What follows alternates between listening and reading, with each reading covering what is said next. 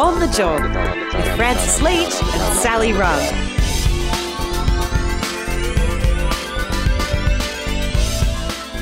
It's on the job, the podcast all about making your working life better. My name is Francis Leach. And my name is Sally Rugg. Happy freedom, Sally. Is does it feel free now that lockdown is kind of over? How you going with your newfound ability to wander the streets and uh, and not have to be in bed before nine o'clock? it's great, I guess. I mean, what is freedom? um, no, it is. It's really lovely to be able to see friends. Basically, like I, I mean, I'm excited about venues opening. I'm excited about my friends who uh, work in the arts or you know, like own arts venues or run arts events. I'm really excited for all of them. But f- for me, I'm mostly excited about just like being able to see friends at, at home. A, a lot of my friends have young kids. Obviously young kids love to be outside, but anyone who has or has had babies and toddlers, it's kind of like it's a bit of a rigmarole packing them up for a picnic and then you know what I mean? So it's just it's much easier to sort of see each other when we can duck into each other's homes. And so I'm really happy about that element. Yeah, me too. And it's that thing also, time to reflect about what the last well, it's not over. The pandemic's not over. We're not pretending it is, but this change is fundamental to how we're dealing with it. Just reflecting how the last two years of predominantly for you and I and other people living in Victoria and other parts of Australia in and out of lockdown has changed us as people has changed the way we work, has changed our relationships for better and for worse. Uh, it's a lot to process in, in a few days. If this feels like a milestone that's just passed, it's there's a lot of mixed emotions coming with it. There really is. You know, there's been a bunch of articles and research being done from around the world around how pandemic lockdowns really do change things for a lot of people. You know, it can bring into perspective what people's priorities are and like what people really value in life.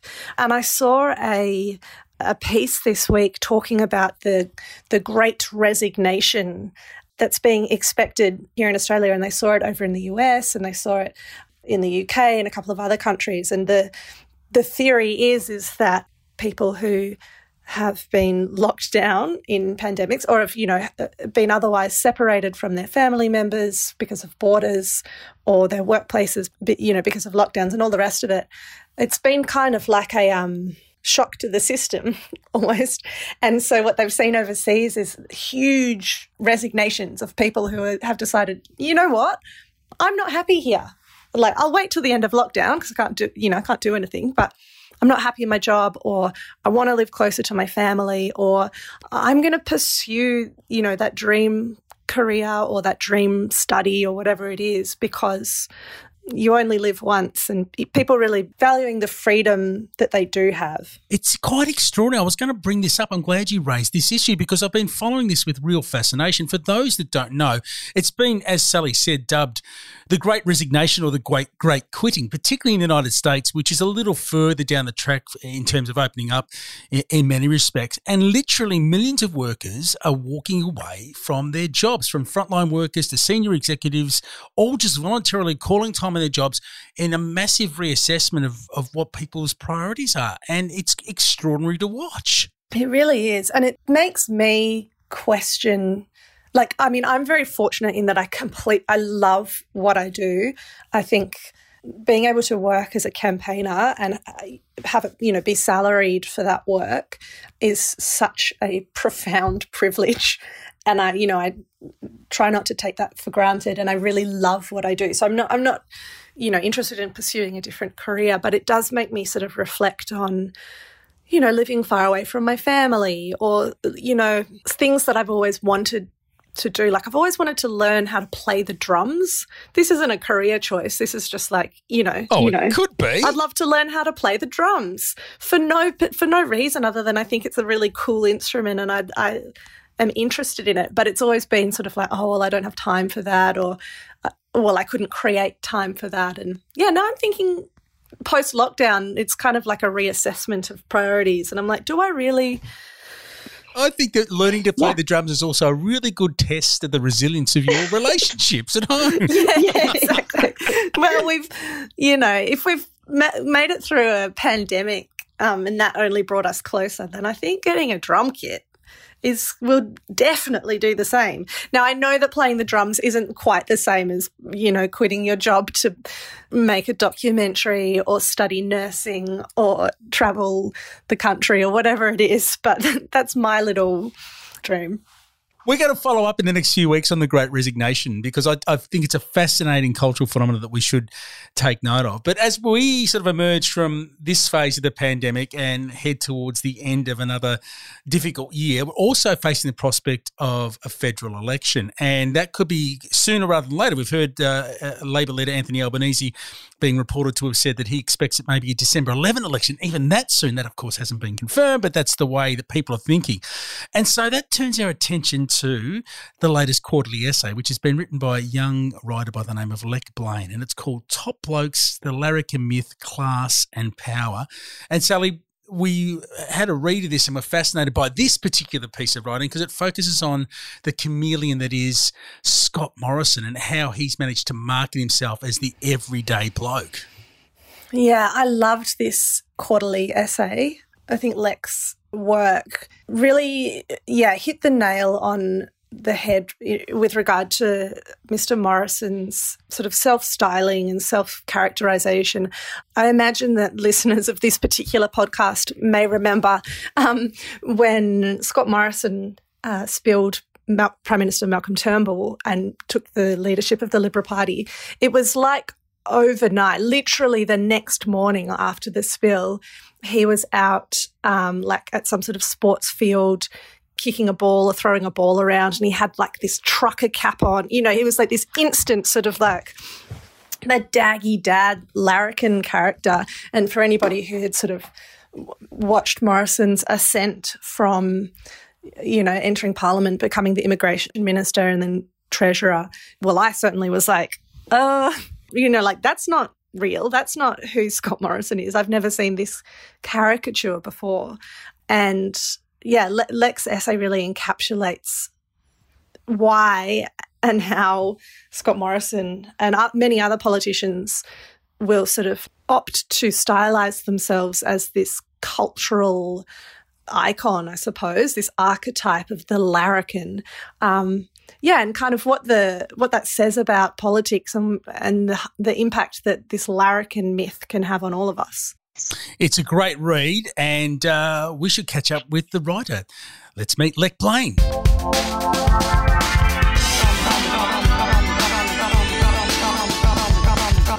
Sally, it's always great to get an edition of the quarterly essay in the mail. It's brain food in lockdown, and God knows we need plenty of that because I've been watching too much Netflix and television.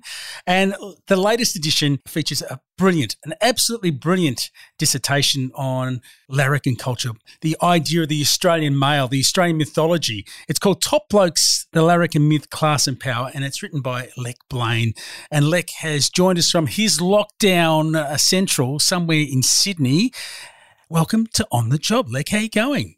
Yeah, I'm good. Thanks, guys. Yeah, great to be here. Congratulations on the essay. Like it really has hit all the right points for me in terms of a, a, really deep dive into Australian identity and the politics of Australian identity. Let's start with asking you why you were inclined to write this. What sort of sparked the idea to, to put the time and effort into writing about this? I've always been interested in larrikinism because I, I was sort of raised certainly in a culture in country Queensland and that lionised larrikins, and certainly um, it's a pretty macho sort of culture. And then um, I was also raised in a culture that happened to um, by a dad who and, and a mum who loved the Labor Party and who were members just at a very grassroots level, members of the Labor Party. And so, yeah, it was sort of that old school Labor culture. And then obviously I, I grew up with that. But then as a teenager, I probably became a textbook sort of snob and very much felt quite not on a conscious level, but felt ashamed about a lot of their mannerisms and, and their background. They, I think, mum made it to the end of grade nine, dad made it to the end of grade eight, um, and so I, grew, I had a pretty comfortable middle class upbringing. So I, I didn't face any of those same challenges, and and um, yeah, as a result, I, I, probably didn't have a lot of empathy for uh, for them or their backgrounds. And then all this stuff was percolating away. Australian politics was happening. A lot of these splits were sort of happening at a national level as well. Uh, and Yeah, I, I, I guess.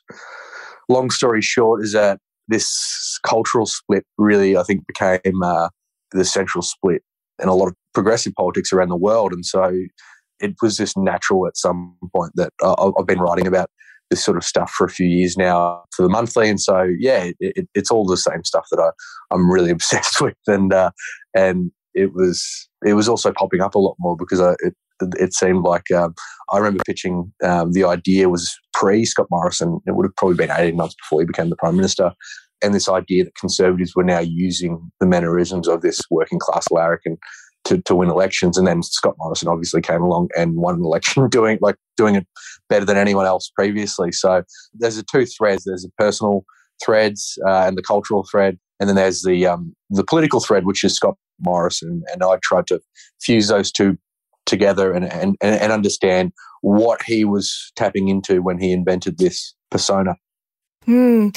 And just for the for the benefit of all of our listeners, making sure we're all on the same page t- together, can you explain what you mean by a larrikin? Can you can you paint a portrait of perhaps who the larrikin, the archetype of the larrikin is in sort of Australian identity, and maybe talk a little bit about your interpretation and application of this character? Well, yeah, uh, my interpretation of a larrikin would be someone who's anti-authoritarian, someone who rebels against authority, someone who thumbs their nose at the establishment and does it in a way with a sense of humor and sort of a little bit of rogue charm. And I, I think that that was historically how these larrikins were seen. And it just happened that a lot of them were men because of the the time that they emerged from. And then I think that because of this this like male dominated environment, a, a, lot of the people who picked up the larrikin and ran with it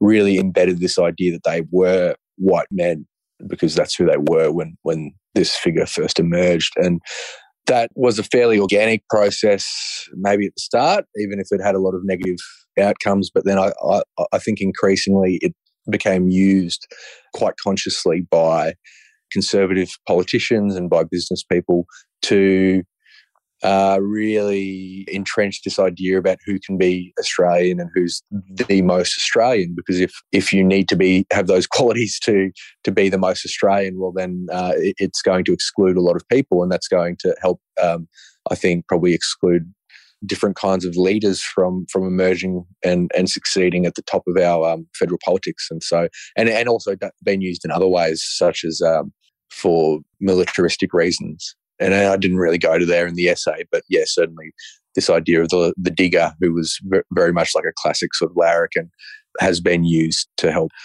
legitimize military operations overseas in the in the 21st century. So yeah, there's a lot to it, but I, as I said, I, I, think at a basic level, it, it is this idea of being anti-establishment. There's no reason that um, the, that you need to be a, a white straight bloke to be anti-establishment. And if if anything, if you are a white straight bloke, you're probably going to be a member of the establishment. So it's it's hard to be um, it's hard to be that anti-authoritarian. Yeah, and there is no greater and more powerful member of the establishment at the moment than Prime Minister Scott Morrison, right? But Scott Morrison really, uh, you write in your essay about how he sort of like put on this larrikin costume in order to take the top job. Can you talk us through how you saw that playing out and and, and your response to sort of watching this transformation in front of your eyes? Yeah, well, he, he's certainly never called himself a larrikin. So with Scott Morrison, it's all about images. He disseminates like a constant stream of images that appeal to seemingly contradictory uh, members of, of the electorate. And so the, the images that he draped himself in were, were, were textbook larrikin. I even had my brother, who was Scott Morrison's biggest fan the last election. He said, I love the guy. He's a he's a classic larrikin. He loves a beer. He he loves to go to the footy. He's just like one of us. Uh, and then obviously when you go through Scott Morrison's background, not even early background, but quite recent background, like he isn't just like one of us. Like the, by definition, anyone who makes it to the prime ministership is not an everyman or an ordinary person. And so what happened was we saw this movement right around the world where there was a real longing for this nostalgic sort of figure or, or, or someone who was an outsider, wasn't sort of a member of the political elite. Scott Morrison is very much a member of the political elite, but uh, yeah, reinvented himself as this rugby league loving, cubby house building sort of guy who constantly bashes up on journalists and the Canberra bubble. Uh, the Canberra bubble sort of meaning politicians and journalists and um, commentators. And so, and I think that that was really successful at the 2019 election because generally the electorate didn't really know who the guy was. He, he hadn't um, been in public consciousness for that long. Uh, a lot of our other prime ministers had spent people like um, Abbott and Turnbull, for for instance, who preceded him. They'd been in public life for a very long time, and they'd spent so much of that time constantly offering their opinions about different things. Whereas, yeah, Scott Morrison was such a blank slate that it was quite easy for him to just fabricate this new identity that when you dig deeper, obviously doesn't actually have much, um, d- doesn't have any authentic connection to a lot of the things that he purports to, to be in love with, such as, and, and it sounds superficial, but such as rugby league. He's a diehard, uh, was a diehard rugby union fan up until the point that he made this ScoMo identity, and even stuff like drinking beer. Like he's he's a deeply devout Pentecostal Christian who, by his own admission, has never been drunk and wasn't allowed to join the surf club as a teenager because people there were drinking. And so, I, you know, I, I, grew up in a pub, but and and, and was raised in this sort of alcohol drenched culture. Like I, I, don't see that as all positive. Like I wouldn't. I'm, I'm not trying to hold people. You know, I, I don't want people to all be raging lunatic drunks. But there is, yeah, there is a certain level of inauthenticity with Scott Morrison that I think goes beyond the average politician. Like what also is drawn out in essay is that the Labor Party has allowed the likes of Scott Morrison to wear the cloak of the larrikin or the working class lad or bloke um, because it's in a way abandoned its core constituency, its traditional core constituency. And you talk about that from your own experience, your family's experience in Ipswich and in coal mining communities where highly unionised uh, communities who were dyed in the wool Labor voters believed in the Labor movement and saw the Labor Party as their yeah, in lockstep with that community. And that wrench has occurred over a number of years as I guess starting with the likes of Gough Whitlam, who inter- brought an intellectual edge to the Labor Party. He was not of that particular ilk. He wasn't born in a working class community, though his sort of great charisma and his empathy for for for a sense of equality uh, made him a giant of the movement. But from then on, we saw this intellectual class start to take over in the Labor Party, which didn't look, sound, act, or talk like the people they purported to represent. So an opportunity opened up, didn't it, to exploit that gap? And Labor wasn't aware of it. And the Labor movement found itself suddenly seeing its people being attracted to a different kind of working class identity. The, the Howard battler mm. became a thing, and, and Morrison's tradies, and, and all of that stuff started to happen without Labor even recognising what was going on. Well, yeah, it's such a complicated thing because there's so many social and economic forces uh, and many of them global that were sort of feeding a lot of this stuff. But yeah, it is true. Like you look at so, someone like Whitlam, and I had that great conversation with my dad's old mate Bruce, who said that he wouldn't bow to the Queen or Mick Jagger, but like Gough Whitlam was his absolute hero, and he was like you know working class through and through. Uh, son of a coal miner and finished high school at the end of grade 10 and joined the, the railway. So I don't think it's that working class people are longing for people who are just like them. I think that there's other, like all these other things that happen in terms of the way that um, union membership in Australia went from being so strong to not being strong. A lot of these people, such as my brother John, who once upon a time probably would have gotten a trade or joined a unionized workforce out of school, by the time that he finished school, that just wasn't really occurring anymore. And and if you did, you probably weren't joining a union. And so someone like my dad or someone like Bruce, they weren't born with a, a Labor Party voting gene. Like there was no reason that they needed to vote for the Labor Party, but they, at a very basic level, as teenagers, it, they felt like they belonged to a team, and they felt like that team stood up to them against the, the other team, and the other team was the people with all the money and the privilege and the power. And so that was a very basic, innate thing, and it was easy for them to see. And that became very hard for people like that to see increasingly because as a professional class of politician emerged, there wasn't really that much to dif- differentiate between the two sides, at least on a uh, image level. It created this space for these conservatives who all come from the same social class as a lot of the Labor politicians now. They're all uh, like the, the biggest inner city elite in the country is the conservative elite. They're the most powerful. They've got the most money and they've got the most influence.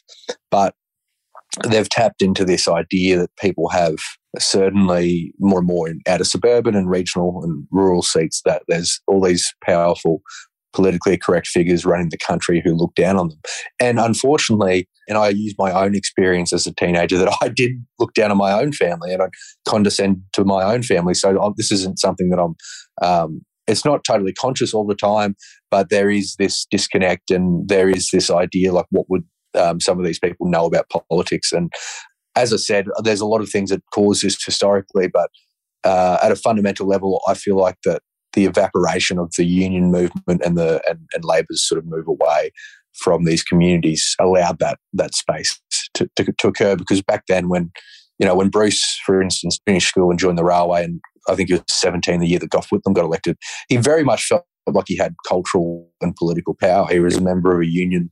He was a member of a political party that was directly connected to the work that he did and so uh, he didn't feel like he was adrift even though he was in Ipswich, he, it didn't feel like he was uh, that adrift from power because you had a say and you had a direct sort of power over your employer by through striking, yada yada yada. And so I, I, just don't think that that really exists anymore. People in those areas just feel so far away from, from power and from having any sort of concrete influence over their own political representation. I'll just ask a follow up on that. As a unionist and, and somebody who works for Australian unions, we honestly believe that we can still build those bridges back to the to building that sense of permanency in people's lives. But do do you think that there's still that scope to do that? Well, totally. Like if you look at the union movement. Like it wasn't like an ancient and the Labor movement and the Labor Party itself. Like it's a pretty mo- modern phenomenon. The membership has dropped off to some extent, but if you look at a lot of the issues that are popping up, they're not exactly the same as what happened when the union movement originally emerged. But there is a genuine sense, I think, that people their wages have stagnated, their conditions aren't as great, and they're being in a lot of industries, including blue collar industries, they're being shafted for casual workers, and or they are casual workers who don't feel like they have any have any permanency at all, and th- and that is the real opportunity for the Labor Party and also for obviously the trade union movement is to vocalise why that is happening, and that culturally you don't need to have uh, you, you don't need to have a university education, you don't need to look at an issue like climate change, you don't really need to see climate change as a moral issue or a social issue or anything like that. It's purely an economic opportunity for for these new industries to emerge that will potentially have a lot more power for, for people to create those those sort of long lasting jobs that that they're all sort of crying out for. And that's going to be hard because, you know, a lot of coal miners aren't going to want to get rid of their jobs because they're so highly paid. But there's so many people in these communities who don't have coal mining jobs who are desperate for a for a, um, a permanent job. And I think that that's who you really talk. The Labor Party should be really talking to um, in this transition. This is a um, bit of a like broad and perhaps philosophical question, but I'm going to give it a go anyway. So clearly, Morrison and and many prime ministers and political parties before him, you know, going back to John Howard, who did this very well, but, you know, most other politicians seeking power want to emulate this sort of larrikin spirit and certainly sort of speak to who they believe are like the larrikins in the electorate, sort of such a quintessentially Australian character or sort of concept. Do you see that ever changing? I think that it it's changing, and I think that what people want is changing. I, I think that certainly federal politics hasn't caught up with that yet. And even, you know, we talk about Scott Morrison being successful for this, but people are still generally uh, disillusioned with politics.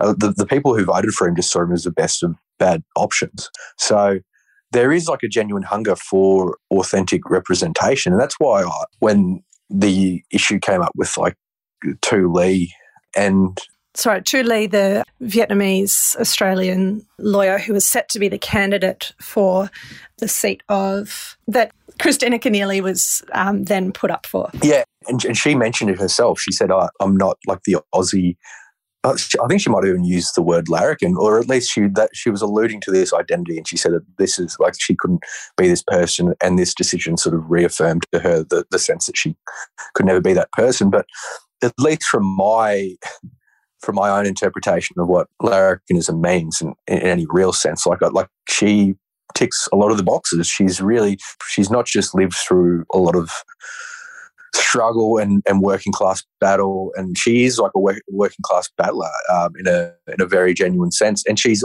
also really sticking her neck out against authority in this sense. Like she hasn't stopped sort of fighting or speaking out. Or so she might not conform to a, a traditional idea of the larrikin, but yeah, people with these voices and people who have been historically disenfranchised are standing up and seeking political representation, and that's like that's an amazing thing. And I think that this whole idea of finding those those battlers in places like central Queensland. Like I interviewed Russell Robertson, who's a third generation coal miner, and I said I, I think that um, as much as it's controversial him being a coal miner, I think that it's great, provided that he's united with the Labor Party mm. on their ambitions for for climate change. I think it's great to have a coal miner like that speaking to a coal mining community.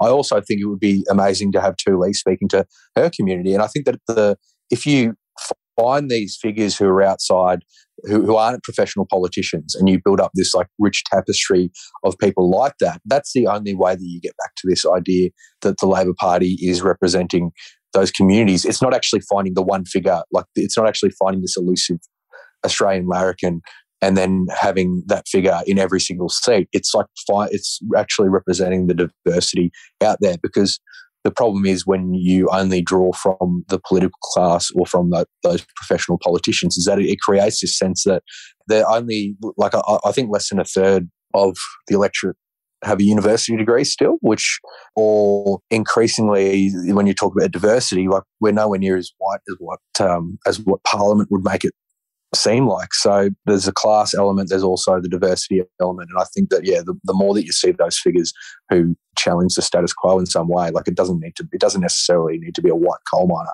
Uh, I think Tu Le would have been a fantastic candidate.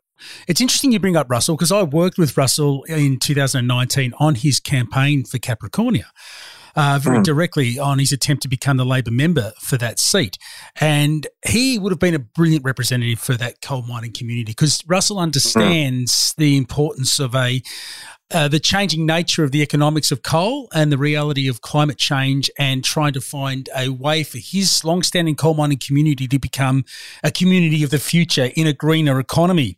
But what happened was mm and this is written in your uh, uh, your your essay, the split between parochials and cosmopolitans. The cosmopolitans came to town in Bob Brown's car car cavalcade of Green voters who used the seat of Capricornia and Russell Robertson's campaign as a backdrop to try and win the seat of Melbourne for Adam Bandt by not speaking to the local community, not meeting any of the local miners, but just talking about miners as if they were the other and the outsider and alienating a broad, uh, the, the broad section of the community uh, in that environment in order to win a seat in the inner city. So we're talking there, aren't we, about that huge gap that you write about between cosmopolitans and parochials in those communities. And, you know, Russell doesn't get to be the local member there. That community is no uh, no further down the line to being able to transition to a future without coal, and the Greens get one seat in Parliament, and nothing is achieved. Yeah, I I, um, I wrote an essay for the monthly after the 2019 election called um, how good is Queensland, which I went on a road trip up to Mount Isa and travelled through a lot of these communities. And yeah, I interviewed, um, I interviewed, oh, I, I interviewed a bunch of people, but there's a couple of really interesting ones. One was a farmer in Clermont who, like Russell, was third generation Clermont. Uh, he, he'd actually been the leader of an anti-Adani um, community group from an agricultural perspective. Uh, and even for him, he said all these people who are actually anti-Adani before uh, the convoy arrived became pro-Adani purely because they saw it was like the enemy of an enemy. Like, uh, you know, I don't see the Greens as an enemy. I, I sympathise with a lot of their po- political positions. I've got two siblings who are diehard Greens voters, and so I, am not. I would wouldn't want to demonise the Greens because I think they're pursuing um, noble aims. But in instances like that, yeah, crystallized everything that I was trying to say in the essay about this this split, and that for to have someone like that would just be brilliant because it's a perfect antidote to the whole idea that none of these people are being represented. And obviously, someone like Russell's probably going to be a bit more pro coal mining than the average member. But that's what you, when you have talk about uh, representative democracy, you need people like that to be a part of this, um, a, a, part of this transition. Otherwise, it, it it doesn't it doesn't achieve anything because those communities don't feel like they actually have any, anyone who who is one of them at the table. And you need to them to feel like they have a seat at the table. Otherwise, you're not really going to make any headway um, in those communities, which is what we've we've seen. Yeah, and I think any community is going to know if things aren't 100% right and 100% authentic. Um, and I do just want to like quickly defend that convoy, that Stop Adani convoy, a little bit. In that, I I appreciate I mean, I wasn't part of it. I just sort of observed it as well. But um, I think that the that project and that campaign and effort like had a lot more nuance and deliberate planning and like really good intentions than um, what the subsequent impact was. And so obviously the impact is what counts and that's what the record will show. But I also know that like there were, you know, thousands and thousands of people who were involved in that project with the best of intentions, really thinking like, oh, th- this is the way that we can connect this community, you know, like thinking that it was the way to go. Like, we'll go up and see them. Um, obviously it didn't, it didn't work out that way, but it wasn't, it wasn't a sort of like, I don't think it was quite as opportunistic as the, the way no, it was. And I think that Bob Brown had actually done stuff like this historically. He'd been up to far north Queensland in terms of logging back in the 80s and, and had some uh, real success. And yeah, I, I, think it was a perfect um, powder keg because not just because, because of all these, because of this, the uh, political forces that we're talking about that led to Trump and led to Brexit and then was sort of bubbling away in Australia, but that uh, at the same time, the Queensland media ecosystem had completely changed because News Corp had bought uh, all of these regional newspapers, and they hadn't uh, previously. And so, you not only saw on from a national perspective this rolling twenty four hour news coverage of this convoy and this idea that they that were that regional Queensland was being invaded, but then you had all of these all of the the newspapers in you know, Rockhampton, Mackay, Townsville, all singing from the same hymn sheet. And so I, I, yeah, I don't think they could have anticipated the the response that it provoked. Like I think that that uh, News Corp had only bought a lot of those newspapers quite recently, but yeah, it was it was really the perfect storm. Fantastic. Thanks so much for being here, Lech. It's been really great to speak to you.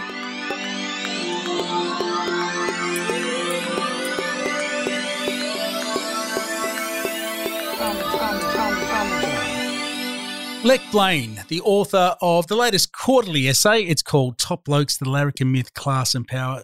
Fantastic read. Uh, it's 90 odd pages of really great cultural and political analysis in a very straight talking style, as we discovered there from Lech. And I highly recommend it, particularly as we head into the election, Sally.